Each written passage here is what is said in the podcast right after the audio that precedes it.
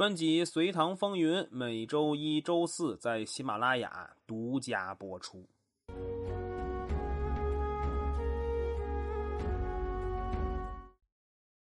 上一期咱们聊了聊邢台。如果从历史发展角度看，其实邢台并不算影响了隋文帝的集权啊。在节目中间，咱们埋了一个小的点，算是一种地方规划吧，就是道，道路的道。这个不是隋唐时期才出现的，它早就有了。咱们就先来聊聊道这个制度。如果追溯道这个制度的话，那最迟可以溯源到秦汉时期。秦汉时期设立道是为了管理少数民族，这里的道其实就是少数民族的县。汉朝承袭秦朝制度，也设道来管理少数民族。魏晋南北朝时期，因为战争频繁、社会动荡，所以道不单纯是和县同级别的地方单位了，而是来称呼一定范围内的军事区域或者监察区域。隋朝时期的道基本承袭了北朝军事或者监察的作用，当然也有时是临时的行政区域，比如咱们上一期提到的三位皇子负责的道，除了杨广所在的河北道，其他两个基本是负责当地行政的。一旦涉及到战争，那道就是临时的军事区域了，比如平灭南陈之前。杨俊升为山南道行台尚书令，平灭南陈的时候被任命为山南道行军元帅。这里的山南道就是从临时的行政区域转变成了临时的军事区域。山南道行台尚书令是行政职务，山南道行军元帅就是军事职务了。这些时间节点都是平陈之前，平南陈之后，咱们也说了。邢台基本没有意义了，那道还存在吗？当然，只不过它失去了行政区域的意义，更多的就是军事区域或者临时的监察区域。比如隋炀帝杨广时期，汉王杨亮谋反的时候，杨素就被任命为并州道行军总管、河北道安抚大使。所谓安抚，就是配合军事行动的官职。这职位也是隋文帝发明的，咱们等讲到了再说啊。这里的并州道和河北道就是临时的军事区域。再比如长孙志，隋文帝继位不久就安排长孙志时节为河南道二十八州巡省大使，这是巡视各个地区的风俗的，看看有没有啥反政府的言论或者行为之类的。这里的河南道就是临时的监察区域。说了这么多，咱们来总结一下：道在隋朝是个临时区域，招之即来，挥之即去，主要的性质是军事、行政还有监察。您知道这些就可以了。说完了道，咱们接着聊邢台之后的事情。平灭南陈之后，没有邢台了，还要不要皇子镇守一方呢？要，因为隋文帝并不觉得这个有什么不好。那邢台没了，设立什么呢？答：大总管。关于大总管呀，咱们之前也提到过。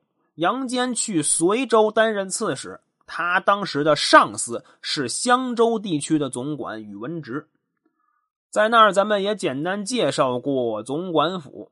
这是主要负责地方军事行动的机构。当时只是说到这里，因为宇文直是个配角，所以总管府介绍的也不多。现在讲隋朝地方制度，咱们来稍微详细和您聊聊总管府的事情。先来说说啊，北周为什么要设立总管府？这就要提到一个人了，就是咱们在讲北周的时候经常提到的宇文护。周书中是这么写的。帝使亲揽万机军旅之事，护有总焉。初改都督诸州军事为总管。这里的帝是指北周明帝。北周明帝亲政了，宇文护呢就得把朝政还回去。这个明帝很开心呀，拿了我的给我送回来呀。但一个权利他却没还，就是军政大权。这个可相当于全国的重要脉门，而且是被宇文护给把握着。他当时的一个职位是都督，掌管天下的军马。如果要真正摆脱宇文护的控制，那就需要尝试解决军事集中在一个人手上的问题，所以会有改都督诸州军事为总管这条命令，把一个人的权力分给很多人。这样，北周明帝才能有可能掌握地方的都督府，加强皇权。最后的结果，咱们都知道，没成功。不仅没成功，自己呢还被毒杀了。但这个呀，并不妨碍总管制度的保留和推广。这一制度之后，也成为了稳定局面的重要力量，并且成为隋唐时期的一种重要的军事行政制度。北周时期的总管府数量不一，而且经常性的变化。有学者统计，在北周末年，总管府大约有四十多个。为什么会有变化呢？这也是出于不同时期对总管府的需要不同。当时的总管府的设立主要有四个方面的需求：首先是扩展疆域，加强控制，比如在平灭北齐的时候。就增设了晋州、并州等十多个总管府。其次是安抚少数民族。咱们都知道，魏晋南北朝、隋唐时期，少数民族经常会有一些军事行动，在与他们争斗的过程中，会有一些部落归附，那就会设置相应的管理机构，总管府就是其中一种。第三是地理原因，这也是最主要的原因。总管府嘛，既然是地方机构，那镇守肯定就是主要职责，所以选择辖区也自然考虑山川等一些因素。最后就是特殊原因，设立总管府可能是为完成某个单一的任务，比如西魏时期设立江陵府是为监视后梁，等到目的达到了，就可以废除了。北周时期总管府的这些特点，隋朝呢基本就给继承过来了。不仅如此，他还将这个制度推行全国。中国历史上建都关中的封建王朝，曾经两次把自己的地方制度推向全国，一次是隋朝普及的总管府制，另一次就是秦朝推广的郡县制。隋唐时期对北周的总管府制会有调整。首先，地方行政管理呢更加清晰。隋文帝时期，地方行政体制呈现为总管府、州、县、乡和里五个层级。乡和里为基本行政组织。咱们在这儿就可以看到啊，总管府是地方最高统治机构，但它本身又有层级之分，这就是它的第二个调整了。总管府一般分为上。中下三等，但这是对一般官员的。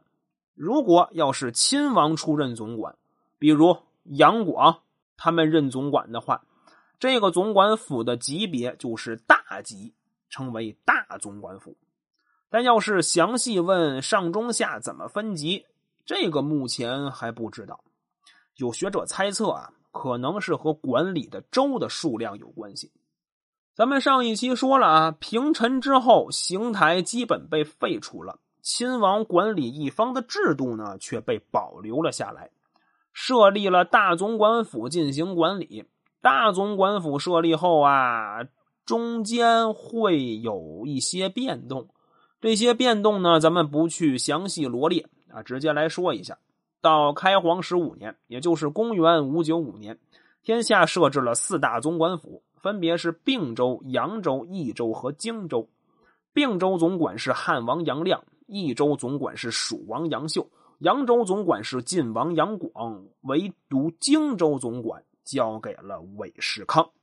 关于韦世康，咱们之后会提到，这里就不说了。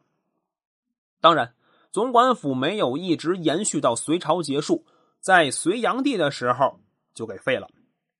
这个咱们等到说隋炀帝的时候再和您聊。关于总管府，就先说这么多。但隋朝的地方制度还没介绍完，下一期会和您聊聊隋朝的州县调整。这对隋朝乃至后世的地方制度发展都产生了非常重要的影响。这算做一个预告，具体内容咱们下期再说。